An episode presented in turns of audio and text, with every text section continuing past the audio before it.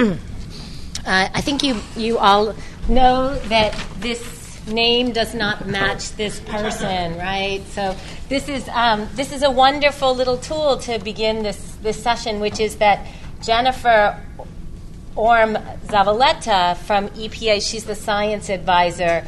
In July, I invited her to be part of this panel, and EPA um, told me last week that no, she was not going to be it. After you know, I'm a I'm a reporter, right? You can guess how many times I asked them and her in the meantime. Anyway, um, they said they would find somebody else for this panel from the current administration at EPA until two days ago when they said, oh no, we can't provide anybody. So at that point, Jeff Holmstead agreed to be on this panel, and I am so grateful to him. And I it gives me an opportunity to say one of the things I like the most about Jeff Holmstead. And there are lots of things, but this is one of the things I like the most now about I'm him. blushing.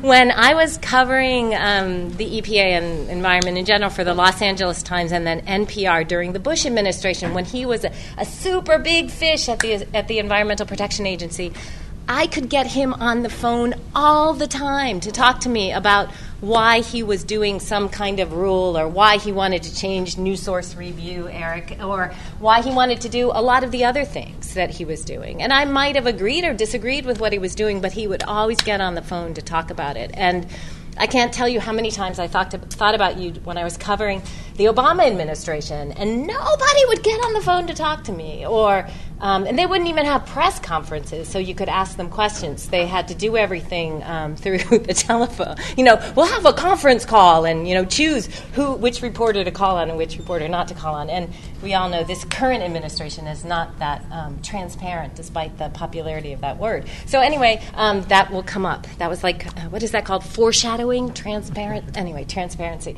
So anyway, um, thank you very much thank for you. coming and for being with us. And um, so, uh, unfortunately, and this kind of happened already during lunch, um, I'm going to ask you to not stand in for the current administration, because of course you can't, but help us understand a little bit better what they mean by some of the things that they are telling us. And um, so I wonder. Uh, one of the things I wanted to start with is just this idea of what is happening with science in the Trump administration. What role does science play in decision making? Just this this week, we um, we uh, read about how um, the um, the uh, the science advisor um, wasn't part of a process, the process to create what's known as the transparency rule or the secret science rule that came out in a reporting.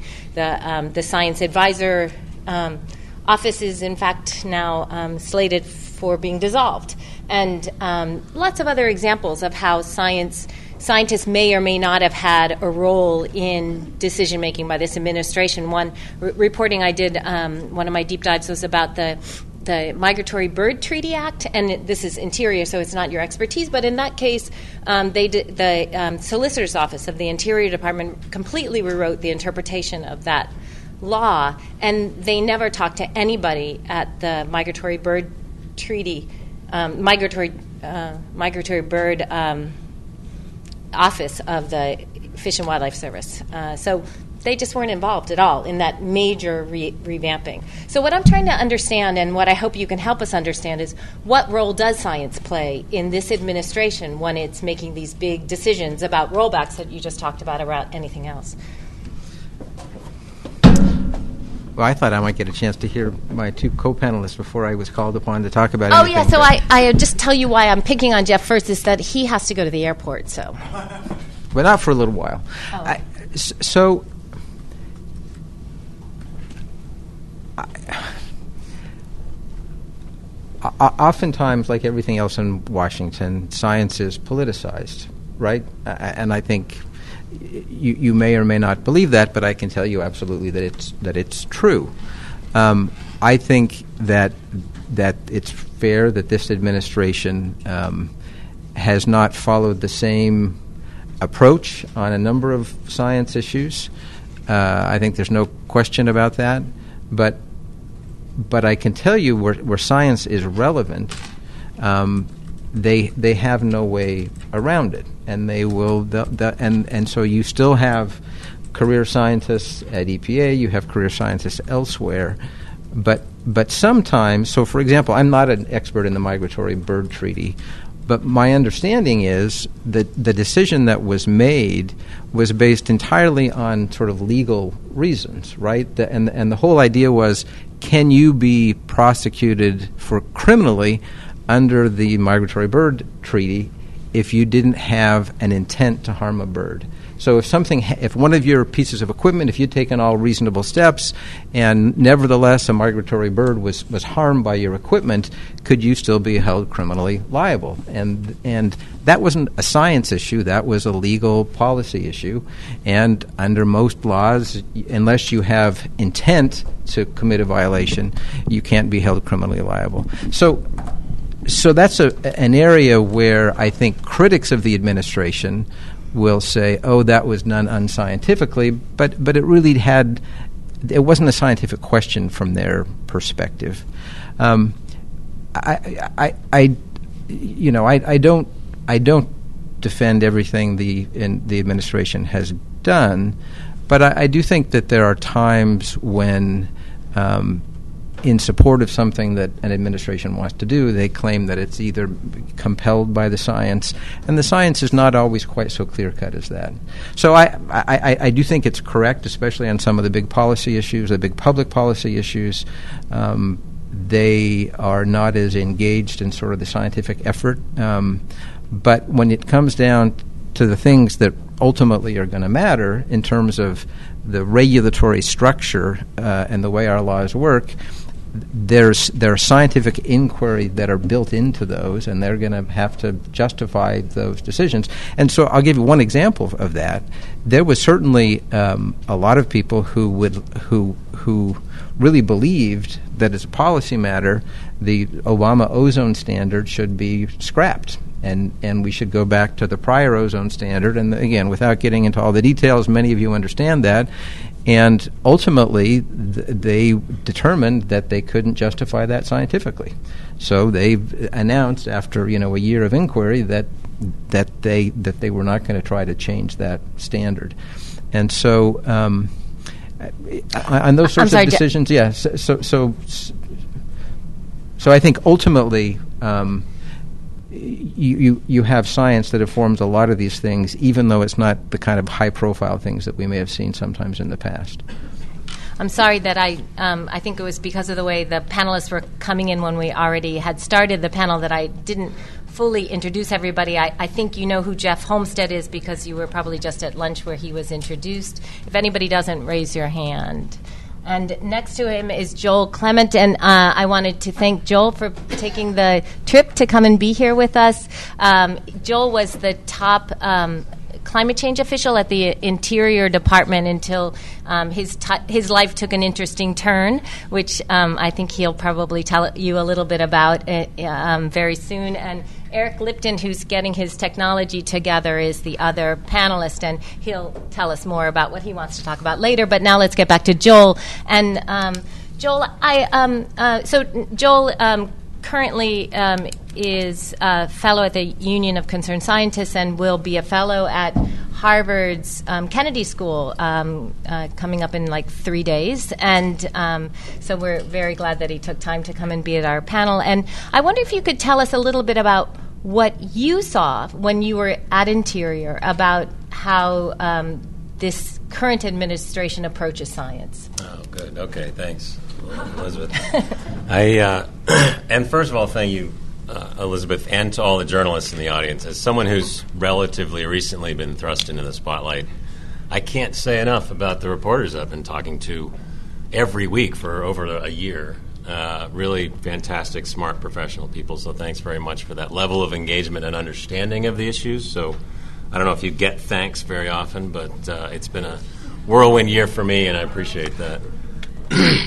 um, and I, and I, I, do think it's important to, to focus on some of the high level things that Jeff and others are, are likely to talk about. But, but the one thing I think that uh, we don't talk enough about in terms of how they treated science and the career ranks right out of the gates.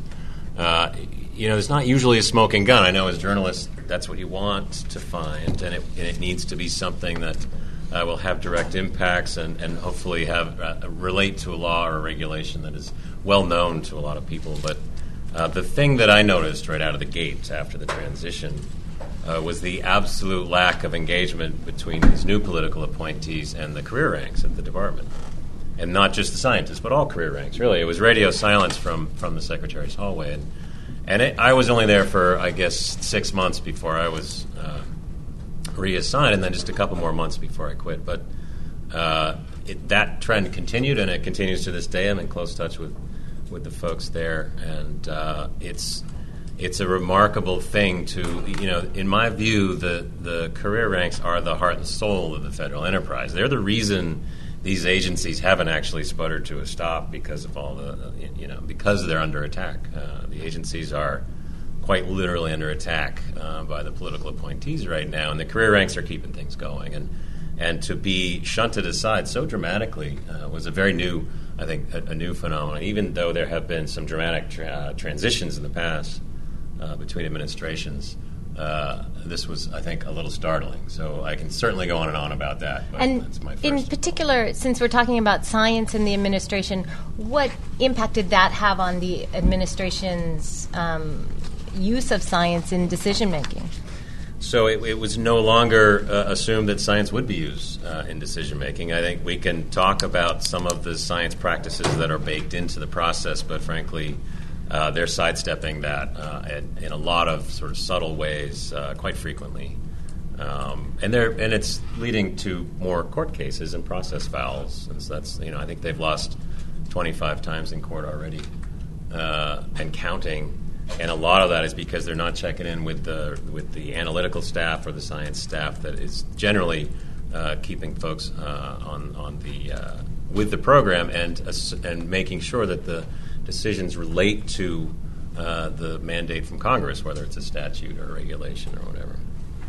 Uh, so that has been, I think, a big challenge. And, and, in other ways, of course, there's censorship and there's there, there's all kinds of kind of uh, uh suppression taking place. But in terms of decision making, uh, they're not checking in with career staff or science staff, and therefore leading to some big mistakes. And I think we'll probably see a lot more of that because they don't show any uh, tendency uh, to change that. And, and I'll, i can talk about the, the Union of Concerned Scientists survey uh, later in the panel if you like, but yeah, the findings great. were very similar and related to that. Yeah, you know, and I we are we're, what I'd like to actually just have Joel speak very briefly on um, on his, because you probably don't all know his story. Like, what? Why? Oh. Why did you end up leaving the Interior Department? Oh, okay, sure. I uh, so uh, in in my role running the policy office at Interior, I, I was uh, the lead uh, climate uh, policy guy, but also working really closely with uh, the Alaska Natives in the Arctic that are facing these direct impacts of climate change, as some of you know, and some of you have reported on, and and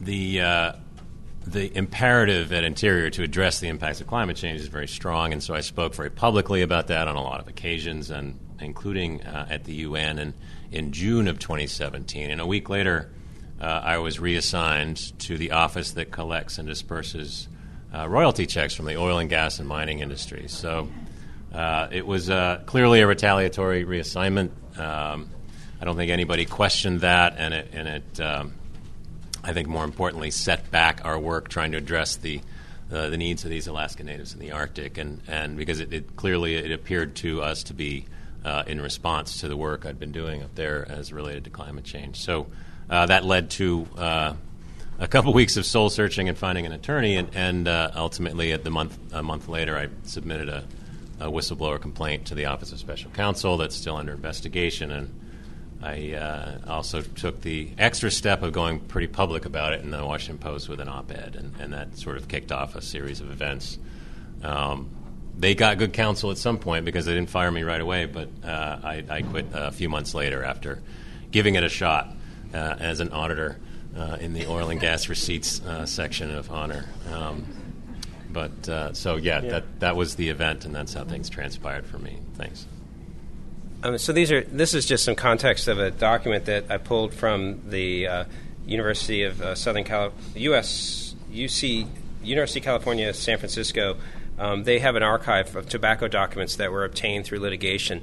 And what's so fascinating to look at this is that this was this was um, efforts. Um, this is actually having to do with PCBs, but somehow it ended up in the tobacco database. But this is in the 1990s when they're saying that, that this was a win, this was a Steve Milloy, okay, who's doing this. Steve Milloy was selling his services to um, uh, the General Electric and other companies that had done PCB uh, contamination, and the idea was to discredit the science um, and, uh, and and and let me just go to the next one here and see tab down.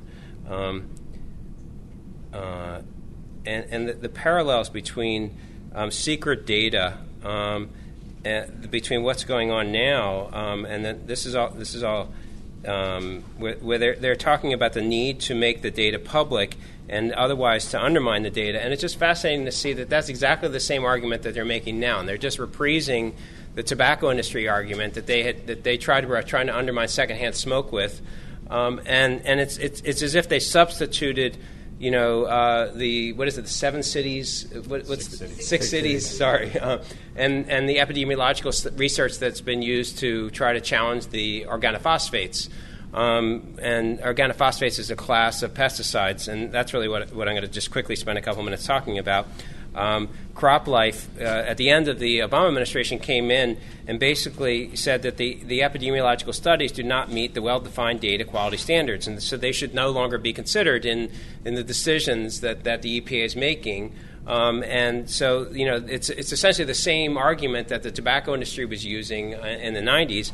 Um, and so they filed this petition at the end of the Obama administration, shortly after Trump won um, and that you know that, that, they should stop using the the, the epidemiological um, research in organophosphates, pesticides, and and and what what happened was um, uh, you know these are notes from. Um, um, a, a, an EPA um, official who was essentially ordered by Ryan Jackson, the chief of staff at the EPA, um, to, to reverse the position that she had taken on whether or not to ban chlorpyrifos.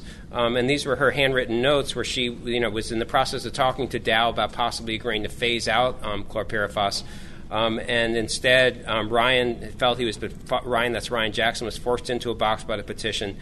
And, um, and that they were then going to move to, to just reject the petition to ban uh, and that's what that's what um, Pruitt did in, in March of, of 2017. But the thing that that I, that um, uh, that is so interesting is that so many of these decisions um, are being overseen by people who have just left the industry sectors.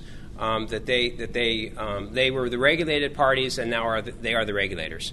Um, this is a, a an, an, opinion from the General Counsel's office at the EPA, effectively telling um, Nancy Beck that even though she just left the American Chemistry Council, um, she, uh, you know, she, and absent of an impartiality determination from the General Counsel's office, you cannot participate in any matters um, relative to the ACC. Um, but we're going to let you do that anyway. Um, um, therefore, you know, you may participate in rulemaking, even if the rulemaking may affect members of your former employer. And, and, and, and like, how could they possibly do that? You know, I mean, that they gave the woman who was from the chemistry council that was fighting on the, the, the determination of whether these toxic chemicals were toxic and was the one that was, was testifying on behalf of the chemistry industry, now is in charge of determining whether or not the TSCA chemicals rep, what represents toxicity, and they give her a letter of impartiality so she can participate in exactly the same matters that she had just intervened with the industry months before she went to the administration. It's like that's that's when science becomes compromised when you have this mixing um, and it's happening all over the place in, in the Trump administration. Thanks, Eric. And I, um, one of the things that I'm very curious about in all of this is is the words and the way both sides in this debate use the same words. And one of the words that I foreshadowed was um, transparency and the um, uh, the the rule that I think Eric's talking about is is called transparency. What is it? Transparency in science, I guess. Is yeah. That, uh-huh. No, wait, that's not is the that official not name. I keep forgetting these real names. Anyway, and I noticed actually, and on the when I was looking on the internet this morning, that um, Jeff has transparency in one of his titles, um, or your what am I talking about? You know, that you're you're you're the group, the working group that you're part of for the Federalist Society. Um, oh, Regulatory Transparency Project. Yeah. Yeah, the Regulatory Transparency Project. You're the head of the working group on energy and environment, or something like Right, that. right. So, um, can you tell me what does transparency mean for that group, and um, and how it, uh, and and why is it that people are talking about this word transparency so much now and seem to mean opposite things? Tell me how you think it means opposite things. Uh, well, I don't know. I mean, I, first But, I would so- like you to know. Well, I, I'll like tell you, sort of, I'll tell you, the, the, the, the whole idea behind this project is to help people understand the, the regulatory process and how it works, and how oftentimes it, it, it leads to uh, outcomes that are, are not ideal for society. Um, and the whole idea is if, if, if So there's a way. tra- yeah, transparent, like letting people, um, gov- um, both regular people and companies, understand what is the regulatory process. Uh, Well, and yeah, and I, th- so that's the idea. But I, but I always kind of bristle a little bit when people talk about. It's really hard for members of the general public to understand these issues, and I'm not being condescending, but few people have the, the, the time or the interest to devote into, and, and that's that's where you have representatives like the Union of Concerned Scientists who who they, they have their perspective and they believe that they represent the public interest. You have other interests on the other side, but I think it's important for all the people who are involved in that process to have access to to the, to the data and to the type of analysis that support all these things. So I, I think it's really hard. I, I think it's I think it's hard to argue against transparency. Um, I think the real battle is over, you know, what, what that what what that means because it means different things to different people. And, and I do hope we have a chance at some point to talk about the so-called secret science proposal. That's what I was Yeah, trying to yeah. introduce, and, No, I would, and I- I would and be I- happy for you to, to, to, to kick that off, Jeff, if you would like to. He- well, I- no, no, well, maybe we should let. Would it help let- if I yeah, put a little context into yeah, it? please do that. So let me. Um, so uh, uh, maybe some of you, all of you, who watched the hearing this week on the Senate subcommittee on transparency, on the transparency rule. We'll call it the transparency rule. Anyway, so I think it's called the secret science rule, popularly. popularly it's called the secret science rule, but the We're changing that to censored science. Yeah. so everybody, we could we could have a vote on what we should call it. Anyway, so um, I thought it was just so interesting to see um, the the different opinions on the same rule um, in that hearing. You have one um, esteemed scientist from the University of Massachusetts talking about how this rule is an excellent, um, excellent is the word he used, um, uh, uh, improvement of the regulatory process uh, uh, of, of the way that, that science is used in regulation. And then you have um, Rush Holt from the um, AAAS saying that, in fact, um, it's not that at all, and all it all it is is a way to try to reduce regulations. It's a um, and that's really what it's for, and it will harm people, and it will keep science, a lot of science that's important, um, out of the process. And so, what do you think? Does it keep science that's important out of the process, or does it, it in, instead make the process more transparent? So it depends entirely on, on on what they do when they finalize the rule, and and just to put some context around this, this has become hugely controversial because um, if you look at, at really almost all the EPA air regulations that have been done over the last two decades. Um, most of the benefits, regardless of whether you're regulating hazardous air pollutants or mercury or diesel emissions or, I mean, you, you name it, whenever you reduce almost any kind of air emission, you, you also reduce what are called fine particles or PM 2.5. And, you know, NOx transforms photochemically to form a fine particle, and SO2 transforms, and VOC. So almost no matter what you're regulating, you also have the impact of reducing fine particles. Um, if you look at OMB's analysis of all of the costs and all of the benefits of all federal regulation over the last 20 years, it's something like 90% of all the benefits literally come from reducing fine fine particles. Um, and again, to, to put it in context, some of you may we But talked. that sounds good. No, it is good. No, no, it is. It is, and I, and and by the way, I, I agree wholeheartedly that that should be our primary focus of especially in the air area, is reducing fine particles. So I absolutely agree with that. I'm telling you why it's so controversial. So the the the studies that are used to to to understand the benefits of reducing PM 2.5.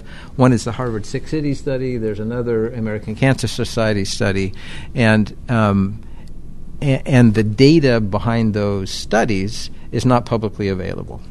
And there's been complaints among many people in the regulated co- community that those data are not being interpreted interpreted properly.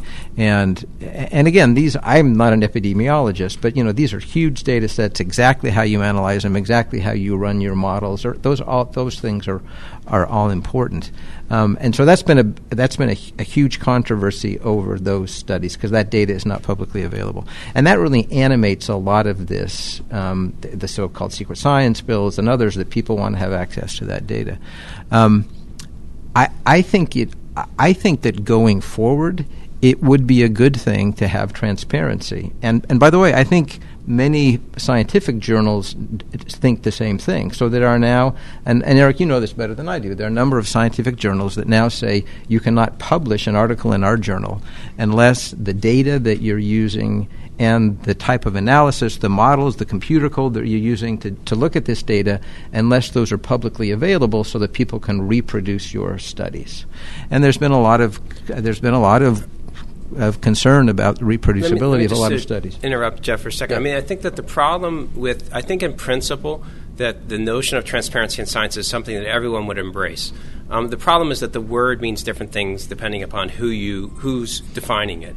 And the the thing that I observe that the industry likes to do when they they get possession of data is that they use that, that possession of the data to try to undermine the conclusions and to eliminate the study that would likely lead to a greater regulation. And so now, while it, and so then you would say, okay, fine. Well, if it can't stand up, then it doesn't deserve to be considered as part of the regulatory decision. But the, but what, what I what I see in so many regulatory decisions, and what Nancy Beck did was so good at doing before she went into the agency was was pushing aside studies that that that, that threatened regulation. And, and so I think that much of what this is about is is is, is the industry seeking to try to find a way to push to the side uh, studies that, that, that threaten their products. Um, Well, of, course, that's what.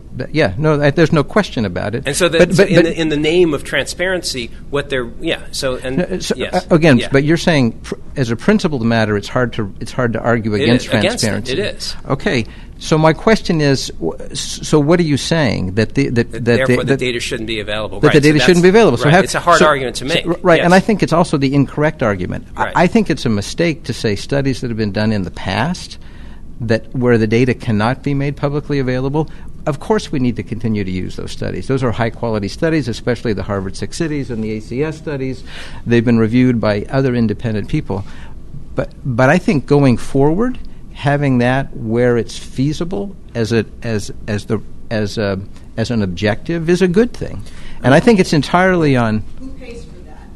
it, it depends entirely on on what the it depends entirely on what the context is, and the, and look at and the issues are really difficult because one of the things that I understand from researchers is unless you have possession of the data yourself, so that you can do your own analysis, you can publish papers, you have very little incentive to to gather the data.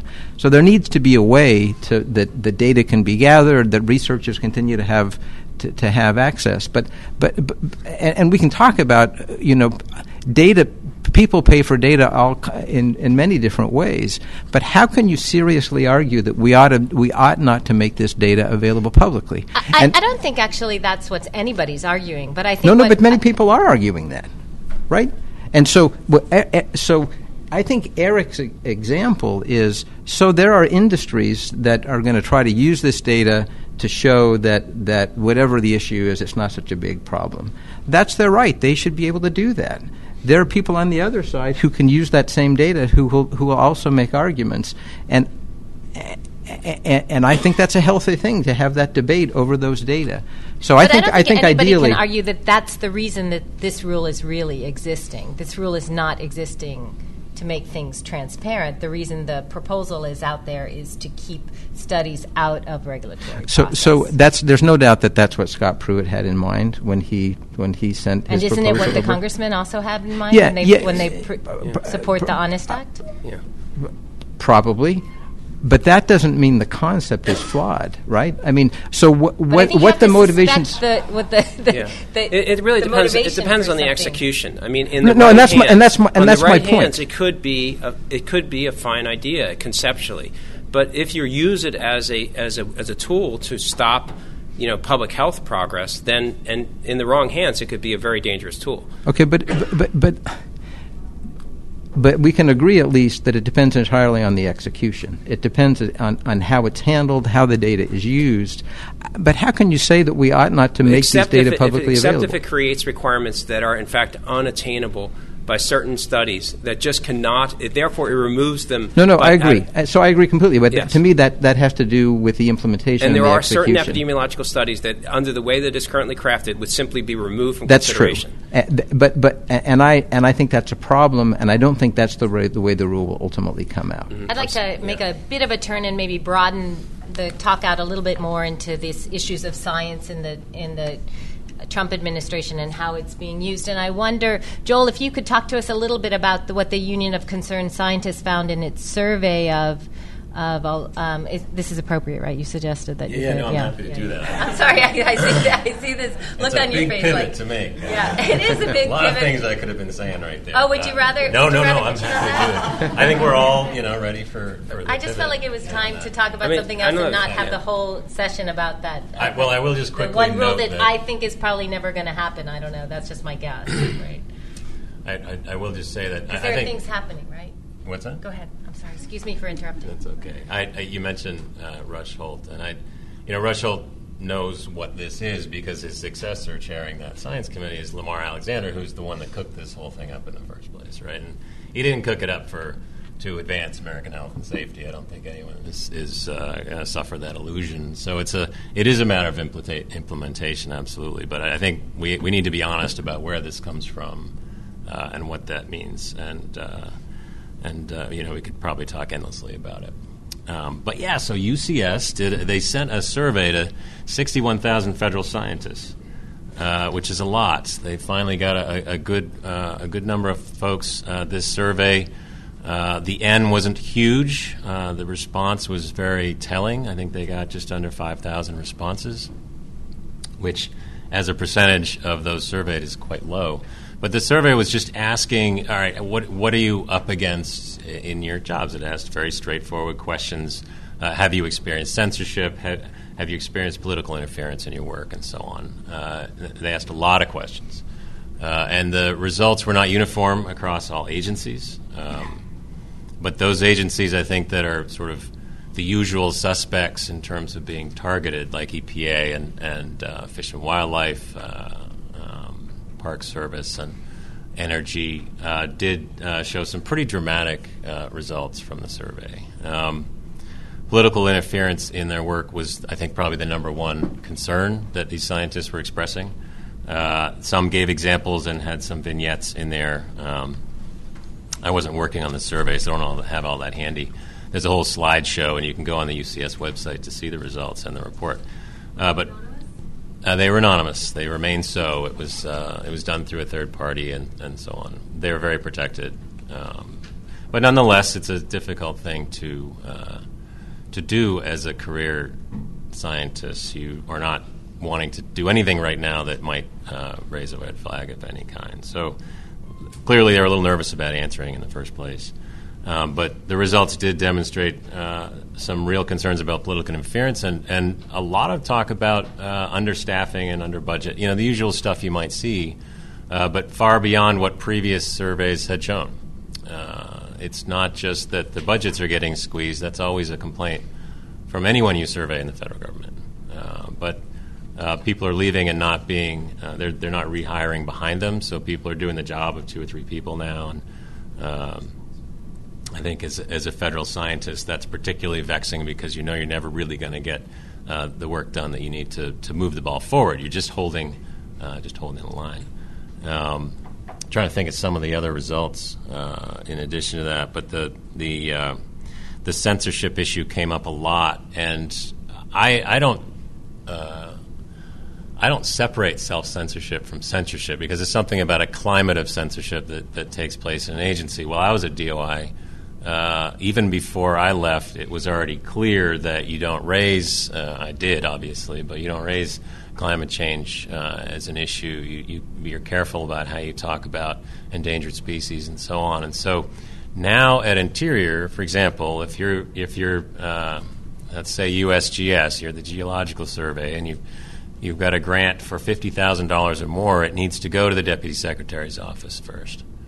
And that means, that means you're not going to mention climate change because you know that it won't get through. So I've spoken directly to some scientists that have said uh, that uh, review process up in the DepSec's office lasted so long my thing never went through, and I had to fire a, a postdoc that I that I that I normally would keep on this study for another couple of years. So it's already compromised. Just the process alone has already compromised the implementation of the science mandates at some of the bureaus. So the survey started to show some of this stuff that we've been already seeing uh, anecdotally, and I think it's helpful to have that information there, so you can check the website and and get much better in, info than I can give you as a you know part time senior fellow there.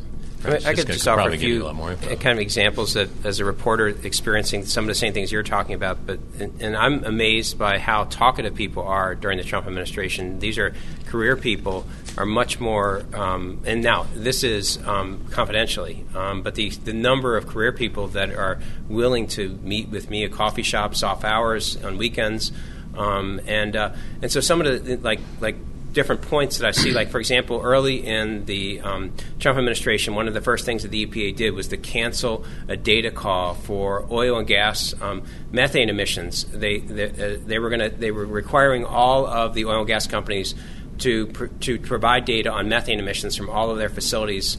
They're both drilling and production facilities in the United States. And, and by, by canceling the data call, you're eliminating the data behind the rule. Um, and that, that's brilliant because you know if you don't have the data, you can't you can't begin the process of, of, of the regulation.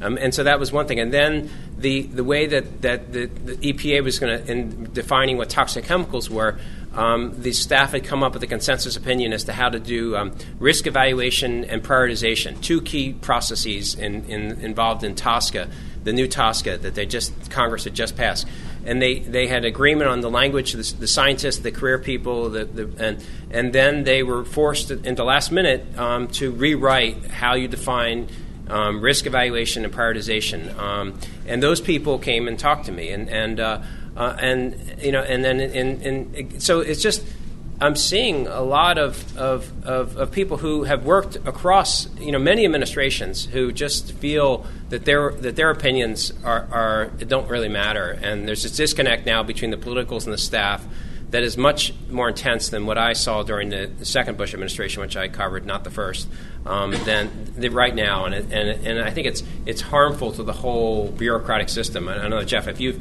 do you sense a, a, a disconnect between the, the, the, staff and the politicals more than, than perhaps existed in other administrations? Yeah, yeah. Mm-hmm. I, I think and again, EPA is the agency I know the most about. I, I don't know that much about Interior. I, I think um, I, I, think if you were to, to, go back now or six months from now, that you would see there's a different approach. Um, right. Just just because you. No, Wheeler has changed. Things. No, he and, he and I and so and you know I'm yeah. especially. Um, aware of what's going on in the EPA air office, and that is the biggest office at EPA, and that does most of the, the, the regulations. And I think for the first eight months, they felt completely. I mean, people didn't know what to do. I mean, they didn't have direction. The political leadership wasn't terribly interested in talking to them. But then finally, you got again my friend Bill Wehrum, who came in, who who actually understood the value that the staff brought. Um, could engage in the conversations, had enough confidence in the issues, and so I think that organization went from being I'm not going to say dysfunctional, but kind of non functioning. They weren't doing a whole lot to finally getting people in. But it, it, it, varies an awful lot depending on the agency and who the political leadership is. And, and I do think that there were some, some unfortunate choices early on, especially. Uh, so, I, I, as I say, I'm not here. I'm not here to defend everything the Trump administration is, is doing. When you say unfortunate choices, though, do you mean in individuals? Yes. Anybody you want to name? No. I'd like to open the um, the panel up to questions, and you need to be a reporter for me to let you um, ask a question. So if you're not a reporter, please don't raise your hand. Okay. Well, I think uh, it's a member and, of SEJ. I'm not sure it's a reporter, but it's a member of SEJ. Oh, I'm sorry. You need to be a member of SEJ. A, a, a, a, journalist member. a journalist member of this. It, and that there is an exception for people on the panel. They're allowed to ask anybody questions. That's my rule. That's not SEJ's rule. So anyway, and before you ask a question, please let us know who you are and who you represent. If you represent somebody besides yourself, uh, and I'm calling on you. Um, my name is Judy Fahys. I'm with KUER, the NPR station in Salt Lake City. And I guess this is for everyone, but I'll start with you, Joel. What is it like being part of the deep state? most, most of the deep state scientists. And also, could you talk a, a little bit about your FOIA lawsuit? Because I think that's a really ironic twist on the whole transparency discussion. Uh, okay, I'm, I'm, I'm, sorry, Joel. Oh, go ahead, Joel. Thank you. Uh, yes, yeah. I've been paying attention. The, yeah. I have to repeat the question into the uh, microphone. Uh, the question was, how does it feel being part of the deep state? What are my thoughts on the deep state? and then to please comment on my FOIA lawsuit. Uh, did I get that right? Uh, yeah, so I, uh, I am very proud of my public service and being part of the, of the career ranks of the civil service, but I do think the deep state uh, concept is, is certainly an overblown myth in my experience, and, and it's sort of fascinating to see people latch on uh, to that term. I'm not part of the uh, national security enterprise, so who knows, but uh, certainly at Interior, there's no such thing. Uh, but I but I am very proud of what I did there, and, and, maybe you can tell by how I speak about the people that are still there doing it. Uh, I feel strongly about that role. You know, some of these folks are there. Each day they're having to decide whether today is the day I raise my hand and say that's not right, or do I keep my head down so that I can kind of live to do this work another day, which is also very important. So uh, they're in a tough spot. Um, as relates to the FOIA lawsuit, you know, one of the tricky things, I, I think the Trump administration set a record months ago for non-transparency. Ironically, given the earlier topic, in that they were they were not providing more documents. I know it's a double negative. They were not providing more documents than any administration in history, and they were only about a year and a half in. Uh, so uh, it seems as though that tide has turned a little bit. I, I think they're starting to do a lot more disclosures early on. Uh, you know, some scrappy reporters and whistleblowers and some NGOs uh, were doing a great job uh, starting to get this stuff. It's it's coming out more and more. Uh, but these uh, these folks in the FOIA officers, the, the, FOIA offices are just wildly understaffed.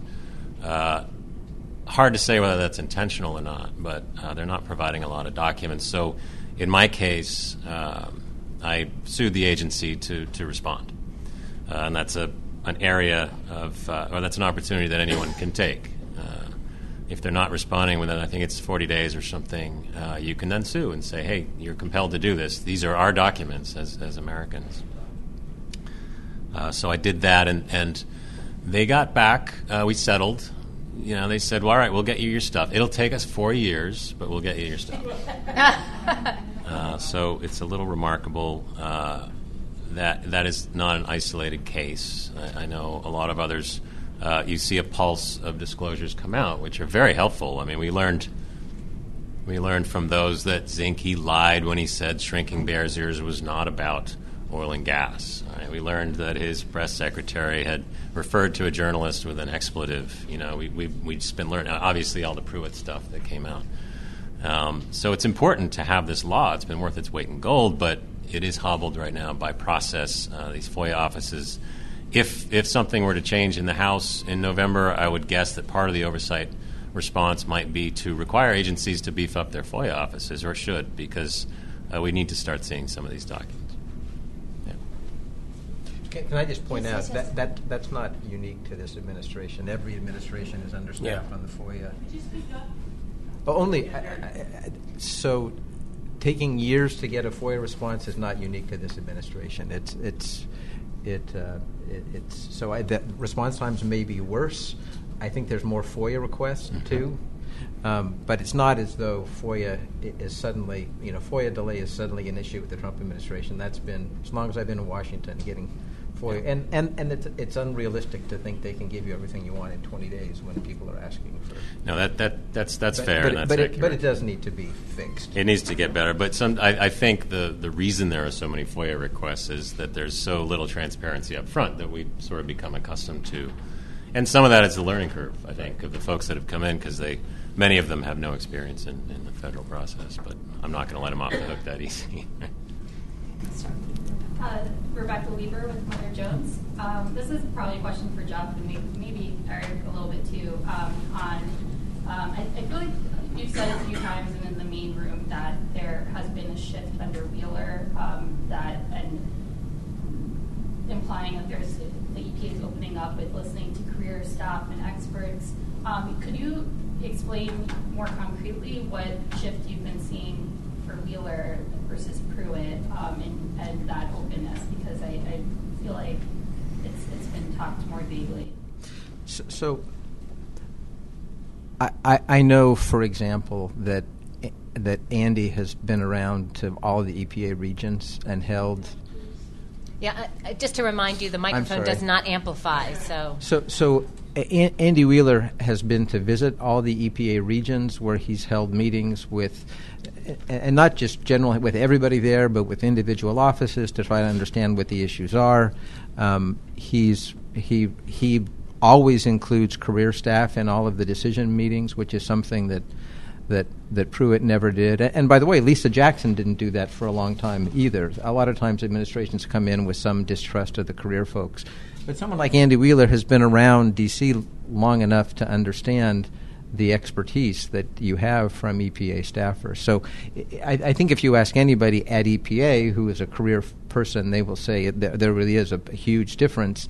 I, I may not agree with everything that, that Andy decides, but I, you know, I had a chance to go in and brief him, and we talked about these issues, and he's been open about sort of his. So I, I do know that just in terms of including EPA staff, that there's been much, much more of that under Andy, and and, and I don't think that's for show. I think it's because he truly does appreciate the expertise that's there.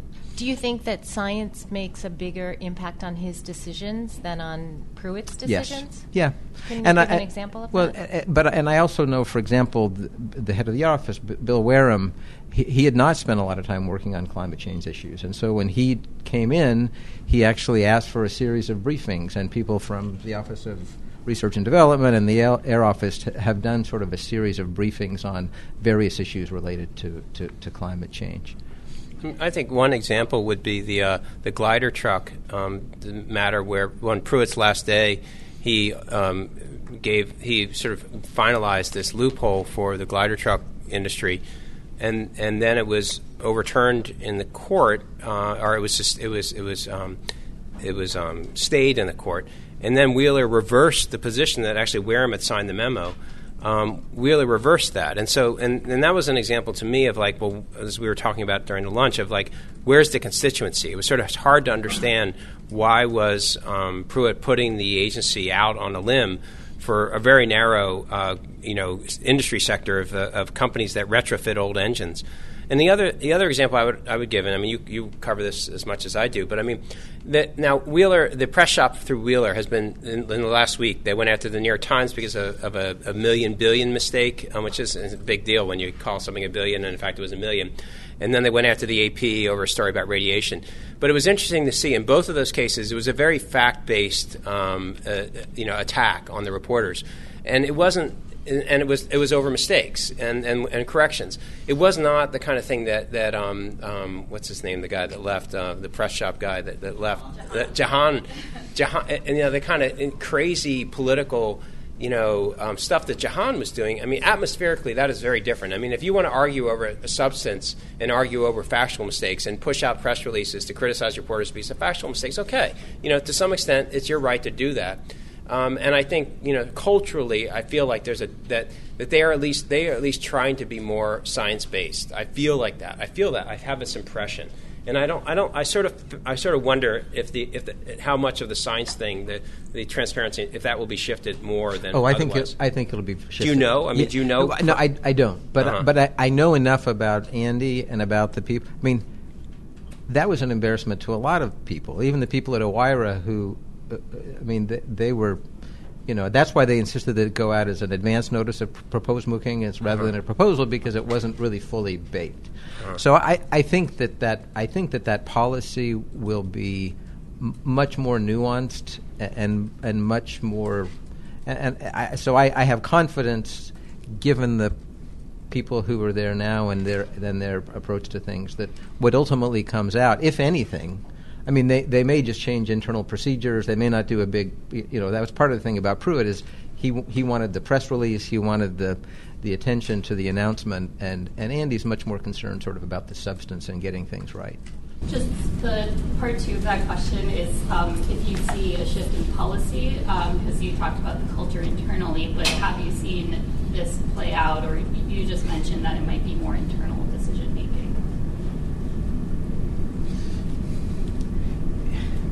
Yeah, I I, th- I think policies. It, it's really we're at a, a different stage now, and you probably participated in rulemakings too. It, I mean, it takes it takes a long time for these things to germinate and go through the process. And Pruitt did very little of that.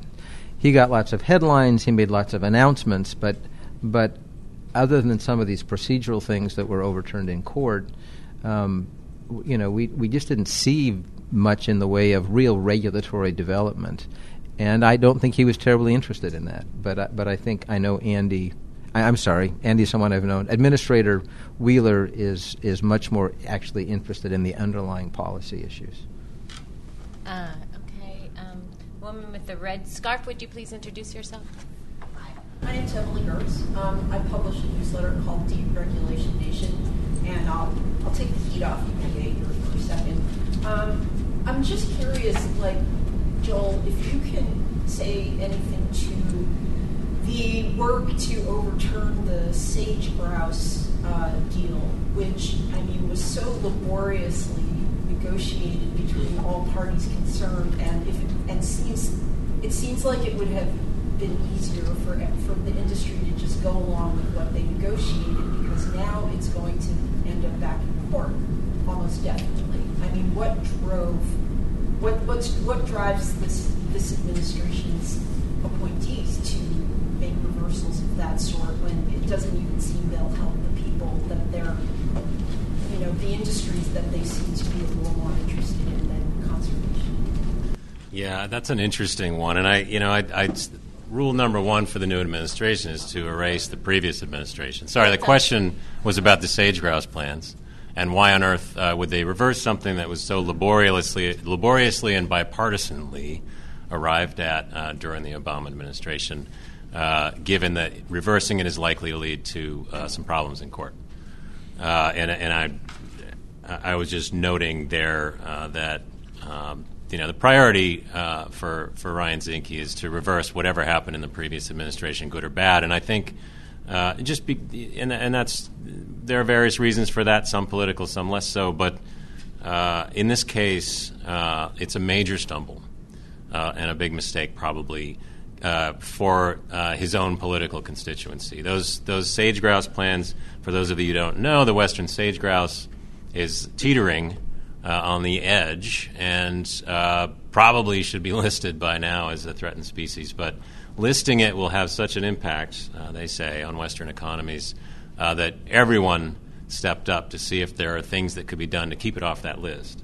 Um, and in this case, that involved Western governors, it involved uh, Western uh, state uh, delegations to Congress, it involved um, local constituencies and a lot of federal agencies and others. Uh, and they sat down and ground out a very, very difficult and, and in my view, even even so, somewhat inadequate uh, set of plans that would hopefully uh, preserve the habitat necessary to preserve the sage grouse. And and uh, because it was such a bipartisan process, I mean that was obviously very intentional. That if you want to have something persist in the West, in particular, with the coming and going of of different governors, it needs to be uh, bipartisan and. and uh, that was seen as a great big success uh, except probably for the scientists who know the most about sage grouse. Uh, it was seen as a success, certainly politically, and, and I think reversing those or revisiting those plans is going to cause such a headache that I think it's going to cost uh, Ryan Zinke not only a lot of political capital, um, but a lot of support on, on uh, elsewhere in his uh, interior agency agenda. So I think that was an unfortunate move on his part for a lot of reasons. Yeah. You know, it's interesting because I, I did some reporting when I was still at High Country News about the sage grouse and what was happening behind the scenes. And I thought it was, and maybe I don't know if you you are ever involved in lease sales. Maybe you've seen some of this from from the industry's perspective. But I was stunned to see the change in the um, the way the BLM was um, producing documents about the lease sales um, that affected the sage grouse because the the ones during the Obama administration were chock full of all this science and analysis and I mean they were endless like could you bear you couldn't really re- read these things they were so long. And the the ones from the current administration just weren't. And the result of it was basically there was just a lot more um, parcels being offered on um, on grounds that were important for sage grouse. Just basically none during the Obama administration and tons during the, the Trump administration. I was going to try to pull up my data, but I, I don't have it right in front of me. And w- but what was so interesting to me was just the role that science was playing in all of that, like tons and tons of science, and then really we don't even have to talk about the science. And I don't know really what to make of that, except that was something that I saw when I was the, doing the administration my reporting. frequently is actually um, outsourcing the science um, to you know like with the CAFE standards they they they turn to some of the industry people to find the science that they wanted to justify the shift that they made in the CAFE standards. In the glider rule they cited a study in the Federal Register they cited a study that had been funded by Fitzgerald as the scientific underpinnings as to why this this provision should be justified. I mean and and to to the folks that work at the agency who do this science to see them then turning to essentially, you know, outsourcing the, the scientific, you know, underpinnings of, of, of, regulatory, you know, choices is it must be really disheartening. Um, you know what? I'm gonna I'm I'm gonna feel free to say no if you if you don't want to talk about this, Francesca. But I just with you sitting right there, I just cannot a- not ask you this question coming off of what Eric said. Mm-hmm. And does everybody know Francesca Grifo, who's sitting right here in front of us? She's the um, scientific integrity officer at the EPA and was a fascinating participant in a panel I listened in on uh, at 11 o'clock. And um, what what I'm wondering about is is the question of scientific integrity and how if you have um, a rulemaking, and in this case, um, you're using a piece of science which is suspect for a rulemaking like that, is that a violation of scientific integrity, or is it okay to, to because it's rulemaking, that you can do whatever you want because you can take politics into consideration when you're doing rulemakings? And maybe you have a, a view of that as well, Jeff. Would you? I'll try to talk this way so that everybody can hear me. Um, oh, I don't know how to um, do this for the recording. yeah. Um, rulemaking, as you know, is a long process. It has many, many steps. It has lots of pieces to it. It has, you know, many, many things that tell you how exactly you have to do it. And I think what's interesting about the, the Honest Act or Transparency Act or whatever we're calling is that you know there were nearly 600,000 comments that went into the public record on that, and about 3,000 unique comments, which is high for unique comments. But in the process of rulemaking, the key things are really the transparency of it, that these things go into the docket, because if they're in the docket, they can be looked at. After that, it depends on the statute. I mean, I think that's what it's very easy to forget, is that the work of EPA is not, and I said this earlier, science based. It's not. I mean, it's a rare thing for any you know statute to require a science-based rule. The Endangered Species Act listing and delisting is one of the tiny little examples where science rules and the rest rules, right? But most of these things, if you look at FIFRA, if you look at TSCA, if you look at RCRA, if you look at Clean Air, Clean Water, I mean, all of them, really and truly, the science is what informs the decision, it's not what makes the decision. In all of those statutes, you can, as a person in charge at the agency, and you can back me up on this, I think, you can say, yes, this is what the science says, but the statute allows me to consider this and this and this. And by considering this and this and this, I'm not going to go with what the science says. I'm going to go with something else. And I guess that's why it always surprises me when people manipulate the science because they really don't have to. I mean, they can make the decisions that they want to make. And I think that's a good thing. I mean, this is all, you know, a good thing for democracy. It's a good thing for the agencies that we have all these different processes in place. But unfortunately, um, you know, I think that a lot of people are not aware of how the statutes are written, and we sometimes jump to conclusions that aren't necessarily, you know, founded. Now, that being the case, that doesn't mean that there aren't things that go on that you know not, are not okay, or I'd be out of business. And I'm actually very busy. so, is it okay to, to put a science uh, to use as justification for a rule a scientific study that's actually not very well not good science. Basically, that's can, the point. Can, right? can I can I make because yeah, yeah, I do yeah. I do need to leave. Okay. The, oh, thank you. um, the discipline of this process is is I think extremely important. And I would point out on that study, it hasn't yet been used to justify a rule. It's been used to justify a proposal, and there will be comments on on not on not only the policy issues and the legal issues, but the science issues. And if EPA relies on a on if it makes its decision based on a on a on a scientific study that the rulemaking comments shows is not a valid study, then that's a grounds for over overturning it. And so, you know, uh, Legally. l- legally. And, and and thank you for saying what I should have said, and that is people a, a lot of people who don't are not in our business just assume that you know EPA's out there coming up with proposals that are to advance you know air pollution or to reduce greenhouse gases and and what they're actually doing is implementing very specific statutory provisions. And those provisions oftentimes are, have been defined or interpreted by courts. There's court cases. And and so EPA always has to act and and interior too to some extent you know, within the confines of the statutory language, prior regulatory history, what the courts have said, and and oftentimes that process is long and laborious, but ultimately I think it, it leads to to by and large good results. And there are some important things where EPA can only look at the science, like the National Ambient Air Quality Standards. Right, right. Which, right, but but really drives a lot of regulatory activity. The, one last thing I will say, if I can, on my on my way out. Um, apropos to the question about the deep state. So I, I went to EPA as a political appointee in 2001, at the very beginning of 2001. And, and I do have to say, I was surprised at how much I enjoyed my experience there. Um, and especially at the senior levels, uh, the, many of the people are just pretty remarkable. I mean, they're, they're people who uh, who are who are civil servants in the very best sense of the word, and and they're um, they're committed to um, to carrying out the mission of the agency, but but also they understand that you know elections do matter, and that they you know they work for an administration, and they try to make sure that that administration stays within its lanes.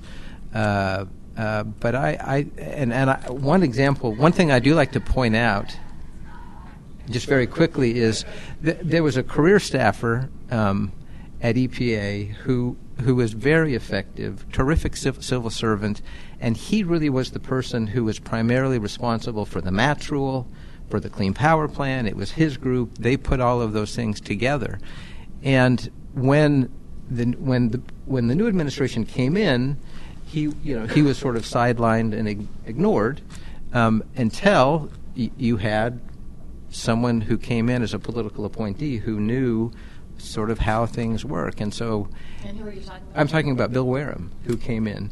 Oh, wait, no, but who's uh, so so the sideline? Yeah. well, I, I don't want to necessarily. Well, I, his name is Peter Tsirigotis, and he had been sort of the primary actor in the Clean Power Plan and the MATS rule. And when Bill Wehrum came in, he promoted Peter Tsirigotis to be the head of the most important office at EPA. And it's because, you know, he trusted that here was a civil servant who was very effective at getting things done, um, you know, who would make sure that things were done properly. And, and although he had been sort of the lead career staffer for Gina McCarthy on some of the most important things, he, you know, he was recognized as someone who really was a civil servant in the best sense of the word, and and so he's now in the middle of the ACE rule and the proposal to repeal the Clean Power Plan, and and in either case, he's implementing you know decisions that are made by political leadership, and I think that's the way the process is, supposed to work. And there are many many other people at EPA, and I'm sure at Interior, who are, you know, who are the same way, and and they their job is to is to implement decisions that are made by the people who have statutory authority to make those decisions. And if you don't like those people, then you put them out of office. So, anyways, thank you for allowing me to uh, to pontificate a little bit right before I leave. Thanks for your input. And I hope you'll talk to me about NSR before you write anything. Yes, okay. Yes. nice to see you, Jeff.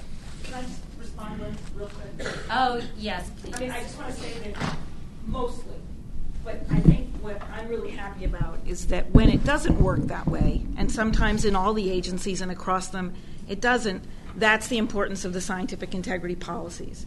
And that's the importance of those of us that are, not to toot my own horn, but who are implementing them and are there as a resource and a help to the folks who find themselves in these positions, right or wrong. At least they now have a place to go, they now have someone to talk to, they now have you know, we have a, an, an, ombudsman function in a way, which I think has been very helpful and important. So I'll leave it at that. Thank you for your input. And uh, okay, um, Susie, would you ask the next question? Hi, um, I'm Susie, and I am doing my master's at the Berkeley Journalism School, but I worked um, with Elizabeth and Marla at Reveal over the summer. And I guess my question for you guys, um, and I'm sad that Jeff has left because I wanted his input as well, but um, I feel like we hear a lot about, as we mentioned, the EPA and Fish and Wildlife Service, those are kind of usual suspects, but I'm always curious about um, the extent to which this deregulatory mindset and kind of what, what I would consider a dismissal of a lot of scientific knowledge and evidence, um, the extent to which that is seeped into other agencies. So I guess I'm curious, um, in your guys' opinion, what is the extent to which it's seeped into like the FDA or um, the CDC and places like that, and what sorts of stories do you think aren't being covered in those agencies? Did some of that come up in I can, yeah, I, I can reflect on. Sorry, the question uh, was uh, other than the usual suspect agencies, or the usual agencies who are who have this uh, problem. What what are some of the agencies uh, suffering from? Is it a problem elsewhere? Uh, how could we characterize the the uh, transition for other agencies? Is that right, Susan? Um, and and the survey did uh, show a few interesting things. Uh, for example, folks at NOAA seemed okay, uh, National Oceanic and Atmospheric Administration, and I think uh, we suspected that anyway. There, there hasn't been a, a the, the same sort of stories. You know, in the beginning of the administration, you had all these stories come out about these sort of sort of odd uh, gaffes, like Department of Energy coming up with a checklist. Who are all your people that work on climate change? Let's let's get some names here. You know that kind of thing. Of course, you don't do that, but I think there was some uh, lack of understanding that led to that. Uh, even at CDC, you saw that then. But uh, things have changed a little for some of these agencies, and it sounds like CDC is not suffering a great deal from that, although there may be instances and anecdotes uh, to refer to. Uh, NASA has taken a good turn, I think. They, they feel that the administrator there is at least respectful of things like climate change and career staff. Um, the other, HHS apparently has been, uh, the, the results from HHS were not great in the survey. So I imagine there are some stories there that we haven't gotten to yet. Um, trying to think of commerce other than NOAA, nothing really emerged. Um, energy was mixed, as I recall. FDA, I don't know. I mean, I- I could sort of, ha- having spent last year looking across the, the administration, I mean, that I think that uh, energy department, there's a, a, you know, you just have to look at some of their policies relative to suggestions that the federal government should be sort of actively changing the electric grid uh, to support the coal industry. Um, you know, the, the interference there um, is, is quite extreme. Uh, I mean, FDA, I think, you know, a lot of things that Scott Gottlieb has done, although he came in from the pharmaceutical industry, and there's a lot of skepticism about the fact that he came from the industry and, and now he's going to regulate the industry, but he's in fact been really aggressive relative to um, the, you know, electronic cigarettes and tobacco. Uh, in a way that is sort of surprising. Um, and of any person in the administration so far, he's to some extent to me been the boldest and, and to willingness to take on. Um, he hasn't taken on drug pricing, but to some extent, that's not really um, the FDA. The FDA doesn't really. Just, it's more uh, HHS and, and, Medicare and Medicaid that do more about drug pricing. But I mean, he's a person that actually has been willing to to challenge the orthodoxy and in, in, in parts it. But another example would be that what used to be called the Consumer Financial Protection Bureau, yeah. um, where they have you know in terms of payday lenders and auto lenders, I mean radically and um, uh, radically shifted um, policies in ways that, that, that are hard to understand. And the Department of Education is another example of, of radical shifts in, in, um, in regulatory policy um, in terms of uh, um, you know uh, for-profit colleges uh, and and policies that are supposed to try to make sure that they're that the students that they're educating are actually getting degrees that, that they're putting to use as opposed to just getting debt. So those those are some other examples of, of, of regulatory shifts um, that, are, that are significant. Um, and we're, we're trying to cover as many of them as we can, um, but it's just there's so much to write about. It's uh, I chose to focus on Interior and EPA because I thought those are the two agencies where it's happening the fastest and the most consequential. Um, and so that's I ended up spending the last year focusing on that. I'm sorry, I should clarify that that survey went out to federal scientists. So some of these things wouldn't turn up in, in a survey of federal scientists. The things that Erica uh, is mentioning are, are, really important, but uh, would be a different group of people.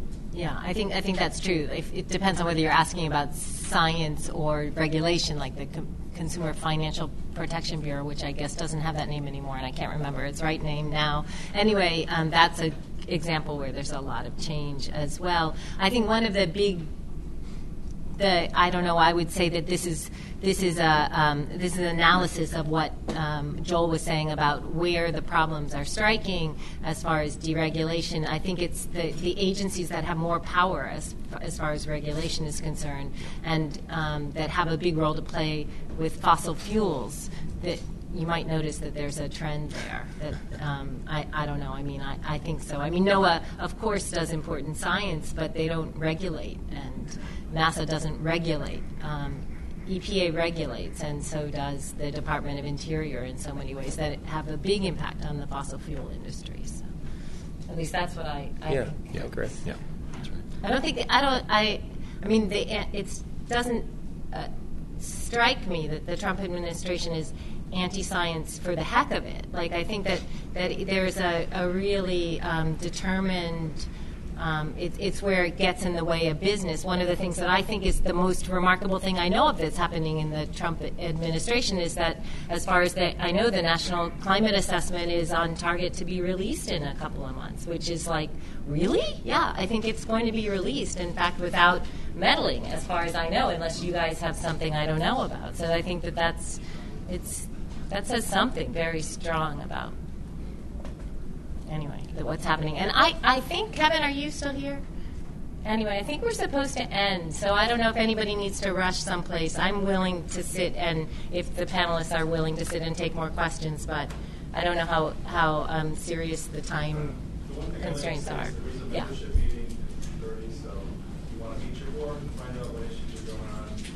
vote Okay, great, thanks. And so if you want to do that, um, you're welcome to leave, and nobody will be insulted.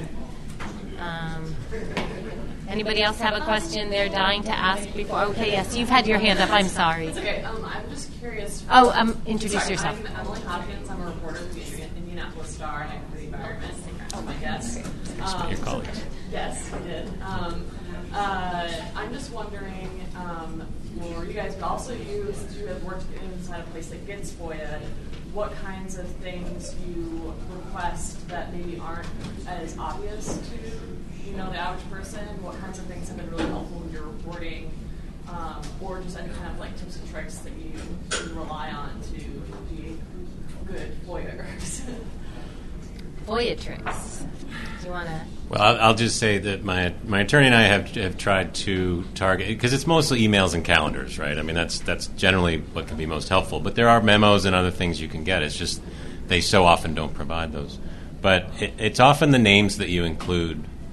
Uh, you know, you don't necessarily want any and all communications from so and so, but you want to make sure that, that the name of a broad range of people that might be involved is somewhere in your FOIA request because you'll get more hits. And often you have people like Deputy Secretary David Bernhardt at Interior who puts nothing in, in writing ever.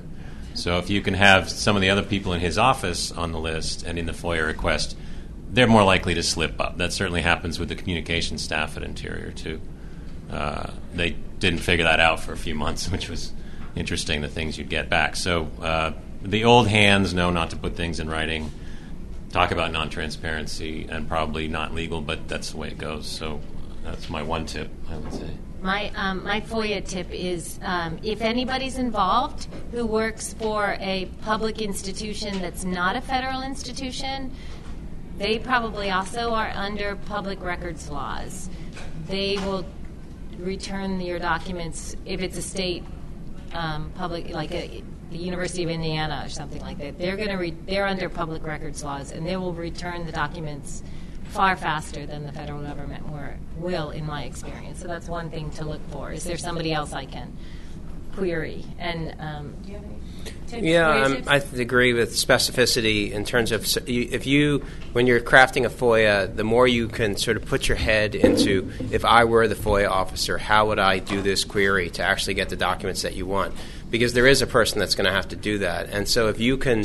You can you, you know find the, the domain names from the companies that you think might be communicating and say use you know if you create the equation that that FOIA officer should then use um, and the more specific, the, the faster your response will be. Um, and, and it's certainly true, I agree. State agencies and also um, independent federal agencies are also much faster um, than like State Department, DoD, or um, EPA, Interior, or like some of the slowest producers of FOIAs. But like Consumer Financial Protection Bureau, or the SEC, or the FCC, or the you know um, all of those F, you know all of those acronymed um, independent agencies there are I don't know they're much faster and now I don't know if the, if that would if covering environmental stuff would get you into any of those spaces probably not but Francesca might have an idea as well. yeah I mean, I would just say if you can figure out who the person is at the agency, call them and negotiate it. I mean, the hardest thing on us are these giant fishing expeditions that then we have to put our staff on for months. And then there's 6,000 pages that we have to redact. And then I have to check those 6,000 pages of redactions. And so if you wonder why it takes a long time, it's because there are people that we can legitimately protect. And we want to do that. And, and we don't want to stop being deliberative in writing. But that's essentially what, you know, I mean, I love FOIA. Don't get me wrong. Don't for one minute think I don't think FOIA is a fabulous piece of legislation. But if we can be, you know, the more targeted, as you said, the more specific, and you know, I, right now I, I have an NGO that I've been trying to reach for six months, and they don't return my calls to say, "Come on, help me. I, I don't really want to produce ten thousand pages."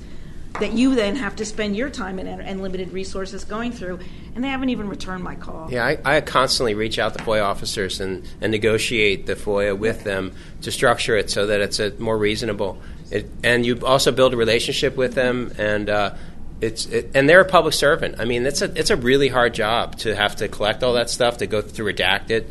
Um, so yeah, the more interactive you are and willing to negotiate, the the faster and the better your response will be. Yeah, but my attorney was doing the same thing, and, and that relationship can serve you down the road because they're actually facing maybe even more hurdles with the political appointees they need to then get this stuff from. So uh, you know, they, you can help them with that too, and you can be the good cop, and that doesn't hurt in your negotiations. But the only other tip is be careful what you wish for because that's a lot of stuff, and you got to go through it, or someone's going to go through it, and it can eat up days. So be, be thoughtful about and specific. And check FOIA online first, because it might Yeah, be there. right. Yeah, that's right. we get that all the time. I think that was a pretty good last question, nuts and bolts. And if everybody's in agreement, I will say thank you very much. Thank you so much. I really appreciate it.